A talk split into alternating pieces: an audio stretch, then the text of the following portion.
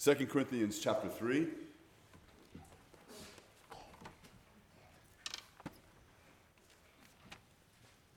Let's go to the Lord in prayer.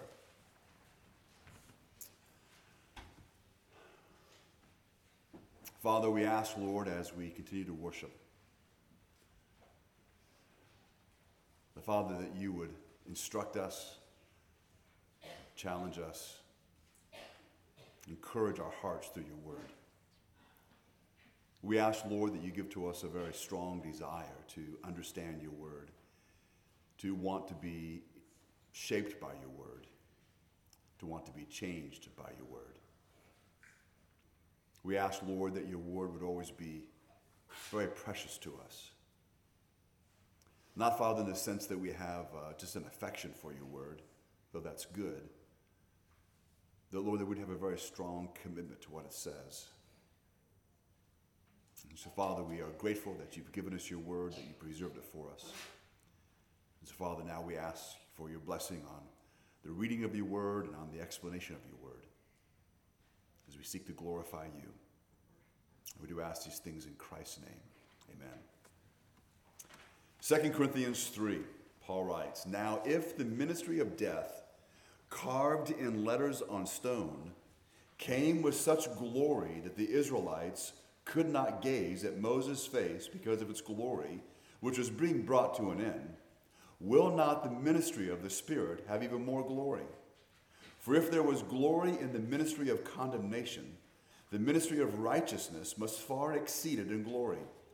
Indeed, in this case, what once had glory has come to have no glory at all, because of the glory that surpasses it.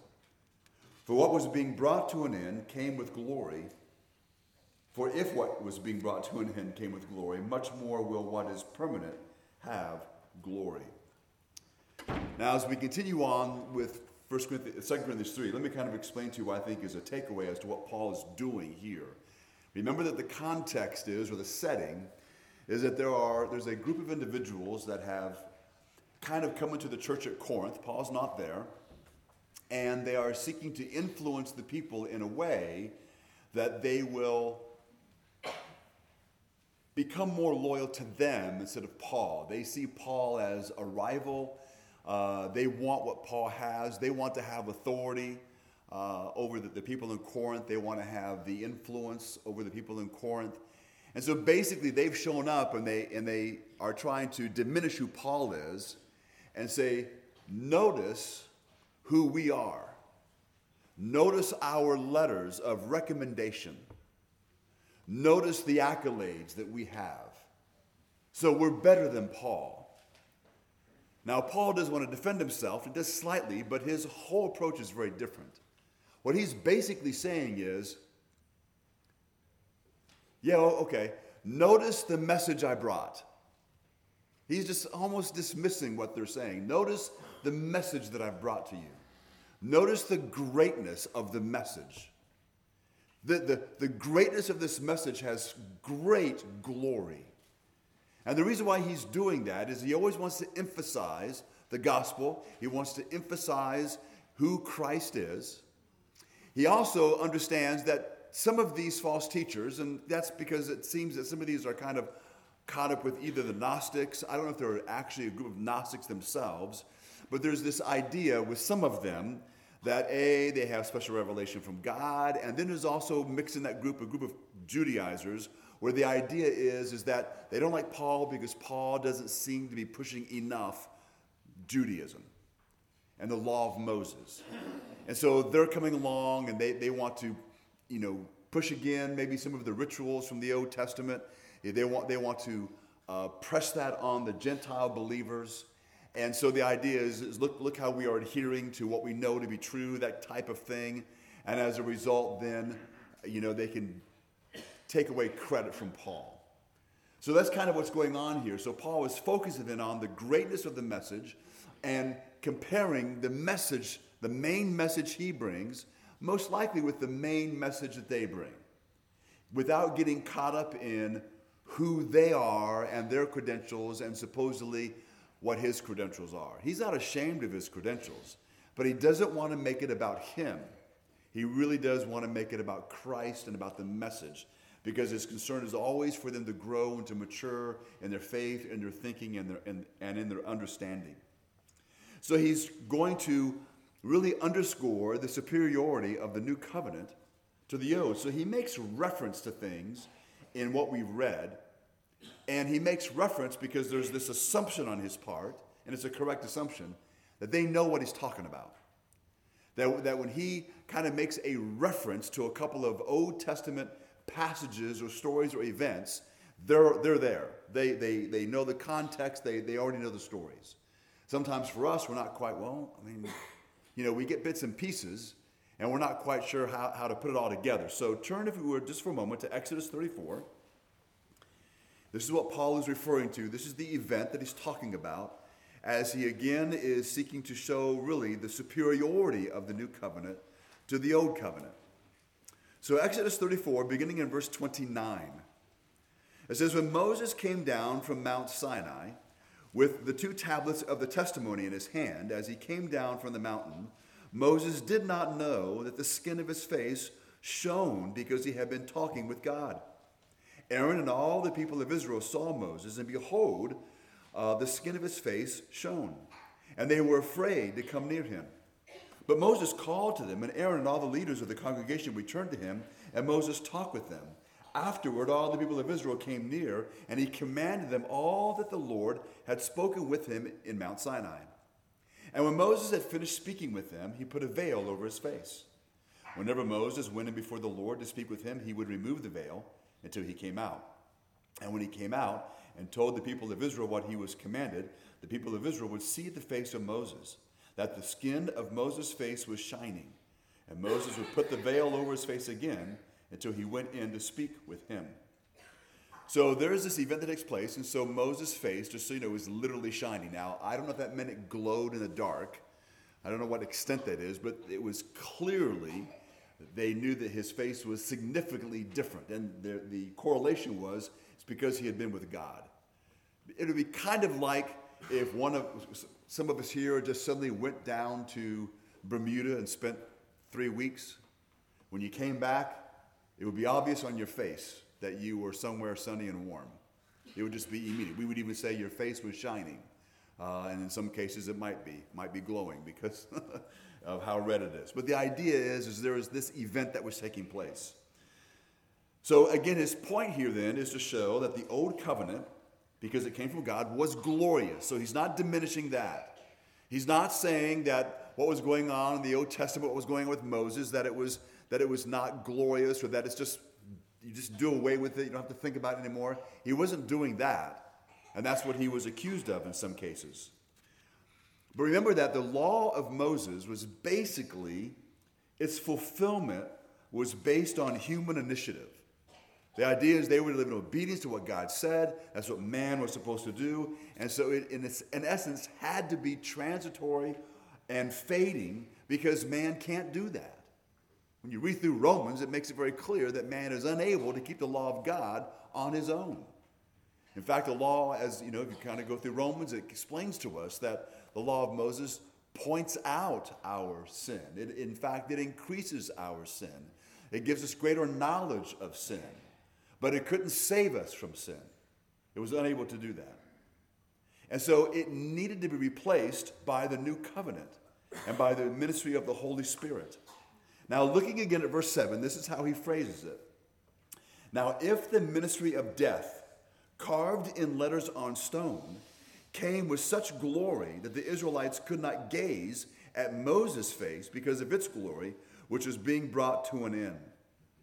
So, again, when you look at this, when Moses comes down from the mountain, he has the two tablets of stone. We know that on those two tablets was written the law of God that God had given to Moses. So he carried those down. It was carved in stone. Here it is called by Paul the ministry of death. It can sound like it's a very derogatory term. It isn't. Uh, he's talking about it really theologically, wanting them to understand what was going on, but he's not diminishing it and saying that it's bad in any sense because he says it came with glory. And it, was, and it came with such glory that the one who carried it, the one who had received it, the one who was speaking to God, his face was shining because of the glory of God. So again, he's showing that and making sure they, they recognize that. Now, some, in, there, there's a few small groups of individuals or small sections of Christianity where they try to teach that the new covenant has more glory than the Torah. Now, when it comes to the word Torah, um, in your bulletins, there's a, a, little article on what is meant by Torah. And you can kind of look at that uh, so you can get a, a good understanding. Because it can sometimes it means just the law, sometimes it's referring to uh, the Old Testament uh, in a sense. So it's, it's used kind of interchangeably. I do believe here he's primarily speaking of the law, the law itself, the, the Old Covenant, um, the law of Moses. The Greek word for Torah or law is nomos. Um, it's not used here in 2 Corinthians. Uh, but there are individuals who try to make this statement that somehow the new covenant is more glorious than the law. And the idea behind that is, is then we can almost ignore the law or just kind of do away with the law. And so we have to be, we have to be careful of the language we use when we talk about that because we never want to give the impression that the Old Testament is of no use because that's untrue. It's of great use. We, we need to know that. Are we under the law of Moses? No, we're not under the law of Moses. As believers, we are under the law of Christ. A great deal of the law of Moses is repeated in the law of Christ. There is, definitely, there is definitely an overlap, there's a connection there. Again, remember that what we have from Genesis to Revelation is singularly the revelation of God to us. It is this complete revelation that God has given to us. So just because one part is in the beginning uh, and in a sense is over with doesn't mean it's of no value. It's of great value. And so we need to make sure that we recognize that and be careful of those who want to diminish it. Diminish it. There are those who diminish it to such a degree that there are some groups, for example, uh, and I don't know if they have an official name, but, I, but I've run into a few people who are so uh, into that kind of thing, they would say that the only part of the Bible that Christians need are the things written by Paul. So you basically get rid of the Old Testament and even get rid of the Gospels. Now, they won't say throw it away, but the emphasis is always only on Paul and said. It's the only part that's important. You know, there's that old joke used to be that uh, some individuals said that I believe the whole Bible, but I especially believe the parts that are in red. Uh, and of course, you know, that was an idea someone had to, I guess, help individuals to visually immediately identify when Christ was speaking it's kind of inconsistent because we only find it in the, in, in the Gospels and Christ spoke in other places. But the idea is, is that that's just something that someone did to help bring our attention to what's being said. It doesn't make it more important. Uh, and there are those who kind of do that, maybe even to, a, to an exaggerated degree when it comes to the Bible. So, Paul here is talking about the text that was engraved on the stone tablets. They worked death, they worked to declare people guilty. Um, it came with temporary brightness, it was fading away. Uh, and it is with that written text that he's contrasting the new covenant with, which again is accompanied by the Spirit of God, who, as we know, writes on human hearts, who gives life, who works to declare people innocent or declares people justified, who last. So the point that Paul is making uh, is a kal v'chomer argument. So there's another article in the bulletin about that. There's different kinds of, of arguments used in the Bible, styled by um, what they would do in Jewish culture, and this is one of them. And so you can do a quick read of that to kind of understand what Paul is doing.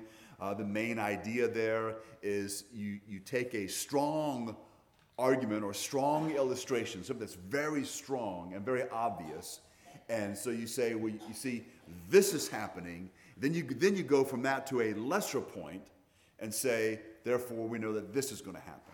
Uh, one of the arguments used in the little article that I gave you is uh, there's, an, there's a, a, statement about individuals disobeying Christ when, when he's present or disobeying the, the word of God when Paul is present. So if they do that then, then it's natural to assume they're going to do that when he's dead and gone. And so that's kind of the idea that's going on here. So we, we need to ask ourselves the question how is it then that the written text of the law is going to bring about the ministry of death? Paul, again, calls the, the Torah holy, calls the law holy in Romans chapter 7. Here he says that it kills. So he doesn't answer the question in his letters to the Corinthians, but I think he assumes that they already are knowledgeable on the subject. And so sometimes when you read through the letters of Paul, you kind of come across things where he's assuming people know certain things, and if we don't, we need to go make sure make sure we understand that, so we have a, a better context of what's going on and what is the discussion and the point that he's trying to make. Paul does explain in other places that the law can, is said to bring death. There's four reasons for that, and we don't have time to go through these passages, but the main one would be Romans 5 12 through 21. I would encourage you to read that. But basically, the law then prescribes death as the penalty for sin. And there's several places in the Bible that does that, and we all, and most of us, we understand that. We know we, we grasp that when we come and place our faith in Christ, that we are already condemned because of our sin. It is our sin that we're going to be punished for. We need to be saved from our sin. It is our sin that Christ suffered and died for. Why? Because sin carries with it the penalty of death. That's what we all deserve. God showed us mercy by forgiving us of our sin and punishing Christ in our stead. And that's why we emphasize that Christ then not only suffered for us, we would always say that he suffered and what? He died. He died for us, he died in our place. So the law then is what helps us to understand that. It brings with it the penalty. Here's the law, here's the penalty. All men are condemned because of that. When you read in Galatians chapter 3, as it begins to talk about transgression, the main thing is, is that uh, the, uh, it declared the whole world a prisoner of sin. It helps us to see the extent of this problem or this difficulty. The whole world is a prisoner of sin. That's why it's not just the individual who is prone to sin or has a natural tendency to sin. The whole world is that way. It doesn't matter if it's, if it's a culture or if it's a family or if it's an individual or it's a government. We, are, we, are, we tend to move in that direction. And so we are trapped by that. We are under the dominion of sin. So the idea is, is that we need to recognize that and give up our attempts to please God by our own works. And when we do so, the way is prepared for us to receive the promise of salvation through faith in Jesus Christ. So again, the law is the ministry of death. If you try to keep the law to please God, it's only going to end up in your death. You will be eternally separated from God. You will never be able to please God. You will never be able to obey God, in a sense, enough because the standard is not just that you did a pretty good job. The standard is not that you obey God nine out of 10 years. The standard is that you have no sin, that you are perfect, that you have lived in perfect obedience, both inward and outwardly. And not, not just from the moment, the moment you learn it, it's supposed to be you've always been that way. Because the moment there's any sin in your life, it's messed up. You are now condemned. Because all sin deserves death, the separation from God. We're separated from Him. And that's what the Bible makes clear. The idea is to paint a picture of one of hopelessness. That is the idea.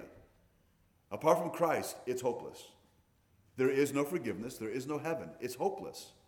There is no other way. It doesn't matter how hard you try. And there are those who truly believe, or at least maybe they want to believe, that in the end they are actually better than they are. In the end, they believe, or they're hoping, as they might say, that their good will outweigh their bad. And we can just say, no, it won't. It won't, it can't. It's an impossibility. It's already been declared to be that way. And any time spent thinking about that makes that obviously clear. So the law, then, even though the law is good, the law brings about death, makes death apparent, makes death obvious, reveals to us that we're under that, under that curse. The law also provides an opportunity for sinful people to pervert God's holy law into legalism. We, we, saw, we see often in the life of Christ that the Jews had done that. When I say the Jews, I mean primarily the Jewish leadership. That's what they were teaching the people, that they could please God by the keeping of the law, and they were the experts at that. They loved the glory and the accolades that came from, I guess you would say, the common man as to how great they were, as to how righteous they were, how holy they were. They, they actually added to the law of God and we've talked about whether you call it the tradition of the elders or fence laws or the Mishnah, all of those refer to the same thing. The idea there is that uh, they, want, they were trying to add to the law to make sure we were keeping it in every way. And of course, it just put more chains around the neck of, of people, and they were unable to keep the traditions, much less keep the law. And so, again, all men are guilty. But this leads to legalism, and we still fight that ourselves sometimes within Christianity. There are those, even those who come to know Christ, sometimes slip into this idea that we are able to please God on our own. We're able to please God because of all the good that we do. The good that we do is the result of what God has done for us, for the good He's doing in us. We're not doing good because we're seeking to, to gain things from God. We are doing good in response to the, what God has done for us. It's the natural thing for us to do. I, I do good because God has saved me, not so that God will save me. I go to church because God has saved me, not because I'm hoping it will save me or add to the, you know, the list that I want to keep so that I can say, present my list to someone at the gate and say, you should let me into heaven. Because that's not going to happen. And so we need to be careful of legalism, both as believers and, of course, in the non believing world. And remember, there are many, many people who, in some way, shape, or form, believe that. That's why it's very important, I think, that when you are having any kind of discussion, no matter where you are, when you have a friend or someone that you know utters a sentence that makes reference to any kind of works salvation, you need to say something so they know you don't agree or that it's wrong. There's, it shouldn't be uncomfortable. Somehow they brought it up, so you're going to finish it for them. You don't have to be mean about it, but we need to be firm and clear about that. Because sometimes people will say things in passing. You know, we're just kind of having a maybe a, a casual conversation.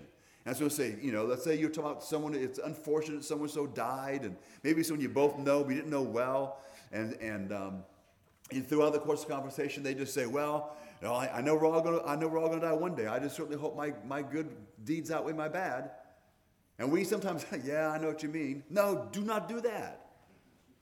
Don't do that. I know it might make it sound awkward. Maybe it is. It's okay to be awkward. Just say, ah, you know, you do know that's not true. You can just, you can just say. You do know that's not true. Or you don't, I mean, you don't really think that, do you? Just kind of challenge them. You don't have, now, if they don't want to go on with the conversation, that's okay, but you want to challenge it. We have the truth.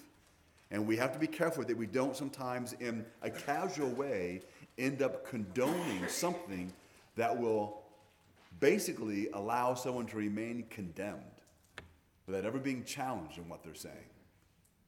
They may only be saying it in, passion, in, in passing, and they may not even be thinking about it. And so, what we're trying to do is help them to stop and think about it, even if it's only for a few minutes. Maybe it'll come up later. Maybe it won't. Just ask God to use that. But we got to be careful because it's very, it tends to be the polite way to do things. You know, when we get in groups and conversations and someone says something, the polite thing to do in the South, I guess, I'm sure it's not, it's not the only place, is not to, you know, don't make waves. You know, and if you have a personality that tends to do that, you might have a spouse who's like, don't say it. you need to say. You need to, in your mind, say it anyway. Or it's all right. But it's, it's important. Remember, their soul is at stake. That, that's what's going on here. Their soul is at stake. They're believing the wrong thing. They're put, they put their hope in the wrong thing. They're, they're, not just taking a, a little detour and they're going to get back on the right road and get to heaven. They're, they're, that's not what's going to happen. Remember what Jesus said there is only one way. We need to realize that's, that's literal. There's only one way. It's through Christ, and it's definitely not by works. No one is saved that way. Also, the weakness of the law, which we've said already a few ways, is that the law does not have in and of itself the ability to give life or to give power to obey. And that's the only thing that can make people righteous. So it's important to understand, which, we, which most of us probably already know, that it is the Spirit of God that gives life to the law. It is the Spirit of God that gives life to the Torah. Um, more precisely, it is when we are filled with the Holy Spirit of God that is given by Jesus, who is the Messiah, that the law becomes for them a tree of life and not a ministry of death. Now, all these things are clarified really by Romans 8. So turn to Romans 8. That's pretty much where we're going to be for most of the rest of the morning. Romans 8. It is the best commentary on this. As we work our way through it, I'm going to be reading it out of, it's called the Complete Jewish Bible. It's a translation. Um, and you'll see why I'm reading it as we work our way through this.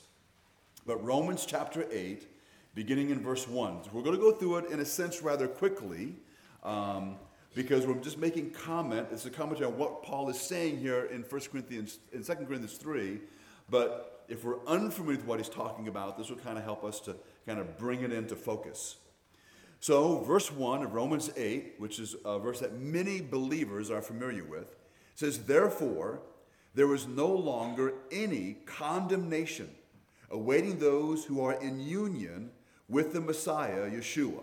So, Yeshua is the Jewish way to, to, say, to speak of Jesus. So, there's no condemnation for those who are in Christ. If you are a believer, you are not condemned by any of your sins. And you're not going to be condemned by any of the sins you're going to commit in the future. We're not condemned. The penalty was paid in full by Christ. And so, when we're feeling guilty, which sometimes is a good thing, and we confess our sins, which is a very good thing, sometimes if that sense of condemnation or guilt lingers longer than maybe it should, we need to be reminded theologically of the truth of what God has said, and you are not condemned. So there is, you know, sometimes individual, we've talked before about how there are maybe certain what we call big sins that may be looming over someone's head or heart, and, and they're thinking somehow that God either can't forgive them or they're not really feeling forgiven. And, and so that can kind of mislead them. That could take their joy away. It can even damage them in a sense spiritually. It can stunt their growth as a believer. We go back to the Word of God. He assures us. He assures us. So in your past, you may have, you know, there are those who have killed individuals. Um, most of those individuals are, well, I shouldn't say most of them are in prison because they're not. But the idea is, is that uh, if, if, that is, is the case, when you confess your sins and place your trust in Christ, you are forgiven. Remember, the world hates that because they say you don't deserve it. Well, of course, that's the truth. We know that. We don't deserve that. It's God's grace. You may have done something, it may be abortion. It may maybe there's maybe in your past you were married and you were the one who got rid of your spouse because of whatever you were doing. Can you be forgiven? Absolutely. Do we face the consequences for the past? Oh, yeah, we do. No, there are those who've committed murder, they're in prison. There are those who committed abortion and, and who have had an abortions done, and, and there's a, a heaviness in the heart that just may not ever going to go away. It, it, it's different than being condemned. There may be some struggles there emotionally, and, th- and that doesn't mean that you're not forgiven. Doesn't mean that, right? But we are. There may be something else that you, you know, some, someone you've betrayed in, in, a, in just an unexplainable way, and you're carrying that with you. Remember, you're free from that.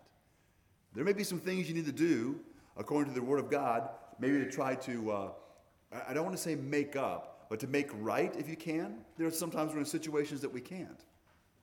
But we are not condemned.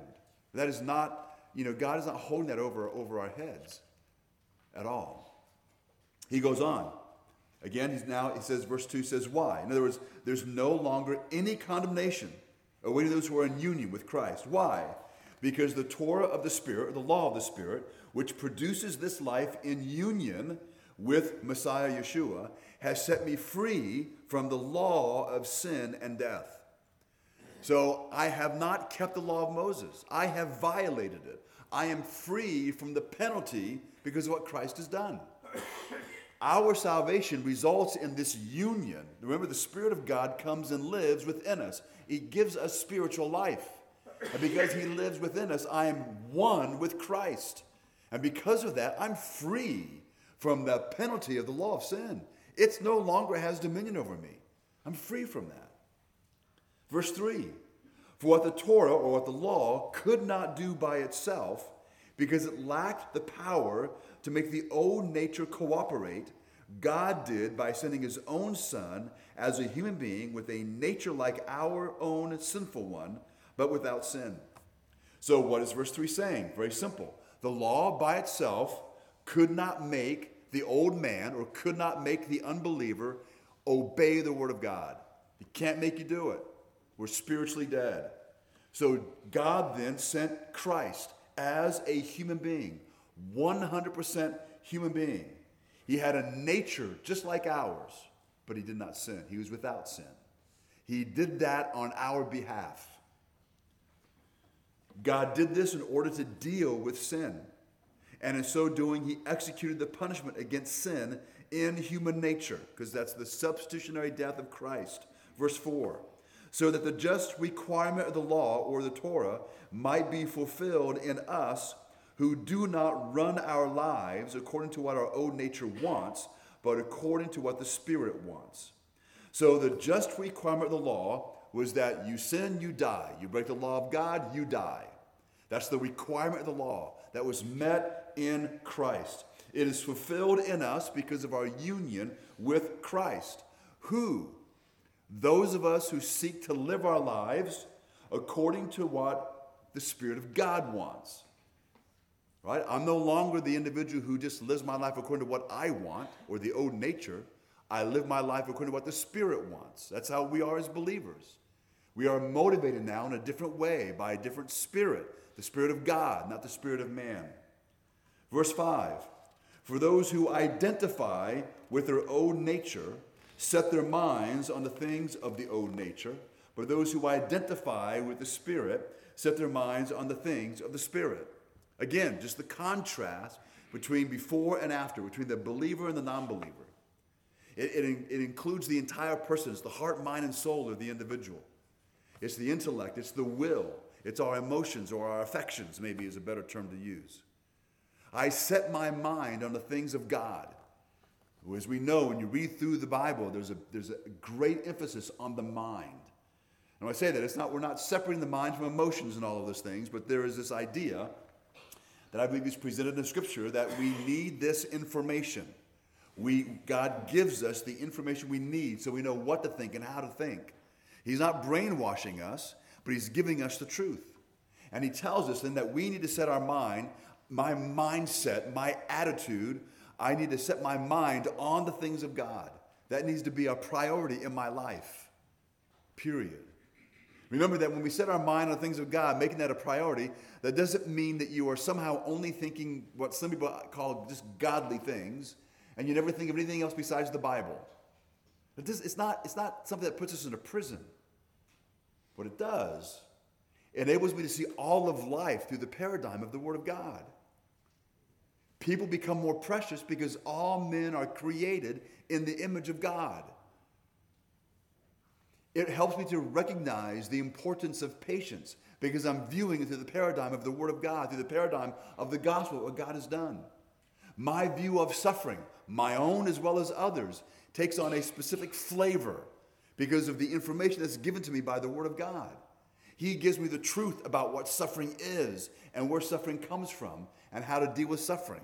And that suffering will be in my life and the lives of others. Verse 6 says, having one's mind controlled by the old nature is death. Having one's mind controlled by the Spirit is life and shalom, or life and peace. Having your mind controlled doesn't mean that you are a robot. The idea is, is that I am submitting myself to the Word of God. I'm submitting myself to the Spirit of God. I want my life to be guided, to be informed by what the Word of God says. That's what I want to have happen. And when I allow that to happen, then I'm going to experience peace. I'm going to experience this life that God wants me to have. If I don't, if I give in to the old nature, if I give in to the sin nature, then there's misery and pain and suffering.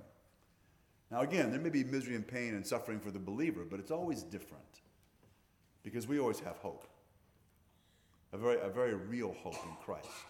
We know that whatever we're going through that's negative is temporary. We know that. We know it's all going to end. We know that for a fact. Because of that, we have strength, we have the ability to endure, and we have the comfort that God gives us even now, as well as the promise of his ongoing presence. Verse 7 For the mind controlled by the old nature is hostile to God because it does not submit itself to God's Torah or God's law. Indeed, it cannot. So again, the idea of submission is here. When you, when you submit to the old nature, that just so you know, you, that's what you are doing. You are allowing your mind to be controlled by your passions. You're allowing your mind to be controlled by your lust. You are, you are the one who's, so there's this connection there. You know, everything is kind of intertwined. You are very much a part of what's happening. That's why what we think about, what we intake, what we read is so important. What we dwell on, what we daydream about is so important. So when we set our mind on these things, whether it's our, our arrogance, our pride, how great we think we are, what other people think about us, whatever, whatever you want to do to fill in the blank, so to speak, that thing controls you. There is no one who is free from that. That, that doesn't exist. We always are going to submit to something, to some philosophy, some ideology. And for the believer, we submit to the Spirit of God. And when we submit to the Spirit of God, then we're not hostile towards the things of God. Non believers hostile towards the things of God. Verse 8 Thus, those who identify with their own nature cannot please God. So remember that when you and I, before we became believers, no matter how often you gave the charity, went to church, read your Bible, do whatever, you never at any point in your life ever did anything that pleased God. Because everything you did was out of rebellion to God. Everything. It colored everything. So it's, a, it's an incredible statement. So when you became a Christian, the very first time you gathered with believers to worship God, that was the first time you ever worshiped God. Because you're in submission to what He says. You are worshiping the one that you have acknowledged truly is God. Verse 9, but you, you do not identify with your own nature, but with the Spirit, provided the Spirit of God is living inside you. For anyone who does not have the Spirit of the Messiah doesn't belong to him. There he makes it clear that if you don't identify really as a believer, if you, if you don't identify with the Spirit of God, with God as a Christian, if you don't do that, then he basically says you don't have the Spirit. You don't have it. It's not there. It's not there. Which means you don't belong to Christ. Verse 10 However, if the Messiah is in you, or if Christ is in you, then on the one hand, the body is dead because of sin. But on the other hand, the Spirit of, is giving life because God considers you righteous. So my body is, in a sense, dead to sin. The way that it's supposed to be is these the, the various lusts and passions. I consider myself dead to those things. That they still exist, but I don't submit to them. I don't allow them to guide me for I am alive to God. And I'm alive to God not because of my strength, not because of my obedience, but because of the Spirit of God that lives in me. And as a result of that, God considers me righteous. He's not considering me righteous because I am denying the lust of my life. He is considering me righteous because of my unity with Christ, because of what Christ has done. Verse 11 And if the Spirit of the one who raised Yeshua from the dead is living in you, then the one who raised Messiah Yeshua from the dead will also give life to your mortal bodies through his Spirit living in you. When you and I grasp that, this is that glorious message that Paul is focusing on. He says, This is the message. You see, when these guys come along and they're trying to gain my authority, they want the authority over you and whatever else is, is going on, all this manipulation. What I want you to remember is the glorious message of Christ that I brought to you the life that is in Christ, the forgiveness of sin, being free from the bondage of sin. That's what I want you to grasp how great this is. Remember that if what God gave through Moses was glorious, then it's obvious that this which gives life is even more glorious. And it's not that the other is done away with, it's actually a fulfillment of that. Those things kind of work together like this. The new covenant that he mentions back in verse 6 of 2 Corinthians chapter 3 is what Jeremiah spoke of in Jeremiah chapter 31. The distinction that Paul is drawing here is precisely that as precisely the same one that Jeremiah makes when he says that the new covenant will be not like the covenant which I made with their fathers when I took them out of Egypt, but I'll put my Torah, I'll put my law in their inward parts and write it in their hearts.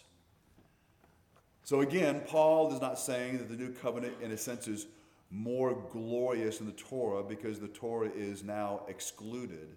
He's not saying that because the distinction he's making is between the letter and the spirit and not the Torah and the spirit. Paul claims it as an emissary of Jesus Christ or the Messiah, his ministry is more glorious than that of Moses. He's not saying he's better than Moses. He's just saying that his ministry is more glorious than Moses because what? It's a better message. It's a message of life. Not only that, it is more glorious in that in every moment of Moses' great glory, his face shone so brightly as he descended Mount Sinai that after seeing God's glory, he put a veil on his face. We'll talk about that more next week because there's, you know, there's a Jewish tradition uh, that his face was shining for the rest of his life. There's others who say that the, that the glory was fading away, and we'll talk a little bit about that. Not that it's all that important, but it, it will be to a degree. But the idea is, is that he wants to both emphasize the greatness of what was given in the Old Testament and the greatness. If, if the ministry of death is great, then clearly the ministry of life is great. That's really what he's getting down to. And these individuals are trying to make this distinction and kind of put Paul down. They don't know what they're doing, and they don't know what they're talking about, and they're, and they're going in the wrong direction. What we need to recognize then this year as believers is the gloriousness of the message. It is never about you and I being great in the eyes of people. It is never about you and I being able to, to help a, a large number of people in really a, a great way. Because it's not really about us. Yes, we want to do that. And yes, it may thrill our hearts when someone thanks us for helping them. But really, where the, where the glory goes, where the finger points to, is the greatness of the message itself, because that's the message that saves. That's the message that brings life, that gives life. And so we need to make sure that we don't forget that. See, when we focus on ourselves, it's easier for us to get into this contest with others. You might end up feeling insecure and therefore become more quiet. You, or you might go the other way and begin to think that you know more than you do, you become arrogant because you know more than other people. And if you think about it, compared to the non-believer, we do more than they. We do know more than they do. They might know more about physics, but I know more than what they do. I know more than what they do because I know who God is. I know all about God in that sense. So I know more. But it's not because I'm brilliant. It's because of God's grace. And I want to share that with them. So you, that's why it's important for us to remember the greatness of the message. So whether, whether we think we are shy or not, is, is of no importance. God desires to use us in the lives of others. In fact, keep this in mind. Whether you're 68 or maybe you might only be 10 years old, God seeks to use you to help others to know who Christ is. He wants us to be able to share with them just the, even the little bit we know about the greatness of God, share that with others. Because the message is glorious. Isn't it glorious to say that Jesus loves me? Isn't it glorious to say that I've been forgiven of my sin and that God can forgive you of your sin? It's glorious to be able to do that. It points to the goodness of God. To be able to tell others that God has answered prayers for us. Why would God do that? Oh, oh, it's because of Christ. It's not because of me, it's because of Christ. And the person probably doesn't understand what do you mean it's because of Christ. I'm glad you asked. Sometimes you have to ask for them. You know, say, well, and why would God answer my prayer? And then you go ahead and tell them. But that's what Paul's doing. So I think, in one sense, we see the incredible, glorious humility of Paul. To where when these guys are spending all their time talking about their, themselves and their letters of recommendation and how good they are, Paul says, Look at how great this message is. And that's the message I brought to you. And that's what gives him credibility. Let's pray. Father in heaven, we thank you again for your grace and kindness and love and for the message of Christ. Well, I pray that you would help everyone here who's a believer to understand that they probably know a whole lot more than they think they do. And that the message that we hold within us really is glorious in every way. I ask, Lord, that you would give to us, whether it's boldness or a sense of urgency, Maybe it's just a recognition of the importance of the message of Christ. That, Father, we would, we would speak to others. That we would interject maybe that phrase when someone utters something that we know is untrue. Not, Father, to put them on the spot. Not to show them that we're smarter or that we're more godly or whatever the case may be. Because we want them to know the truth. Because we desperately want to start a conversation where we get to talk to them about you and what you've done for us and what you've done for them. Help us, Father, to imitate Paul in that way. That when others diminish us, perhaps, or want to put us down for whatever the reason, Father, help us to respond by, in a sense, kind of shrugging that off and getting back to the message of Christ. Because that's what's most important. Because we know we've been accepted by God. And if we know we've been accepted by God, then nothing else really matters. It doesn't matter who else accepts us and who else rejects us. We thank you, Father, for your incredible patience with us. We thank you, Father, for others who have shared with us that glorious message of Christ that brought us to salvation. We thank you, Lord, again for the life giving Spirit that opened our eyes, enabled us to believe in Christ, saved us from our sins, and now lives in each one of us who believe. We pray, Father, for those who do not yet believe in Christ. We ask, Lord, that by your Spirit they would recognize their need for Christ, that they would have a sense of, of deep conviction of their sin and wrongdoing, and that they are separated from you. We pray, Lord, as they see their need for Christ, that, Lord, that they would recognize that their only hope is in Christ, that they will never, ever be able to be good enough, never be able to accomplish enough good in their lives to merit even one favor from you, much less the favor of salvation. Pray, Lord, that they would humble themselves and believe in Christ. Father, we thank you again for the message we have here. We ask, Lord, that you would cause us to to think about it often as we think about our lives. And even if necessary, Father, to reconstruct the way we live our lives. That, Father, we may live our lives in light of the gospel of Christ and be in tune with the Word of God. We do thank you and we do ask these things in Christ's name. Amen.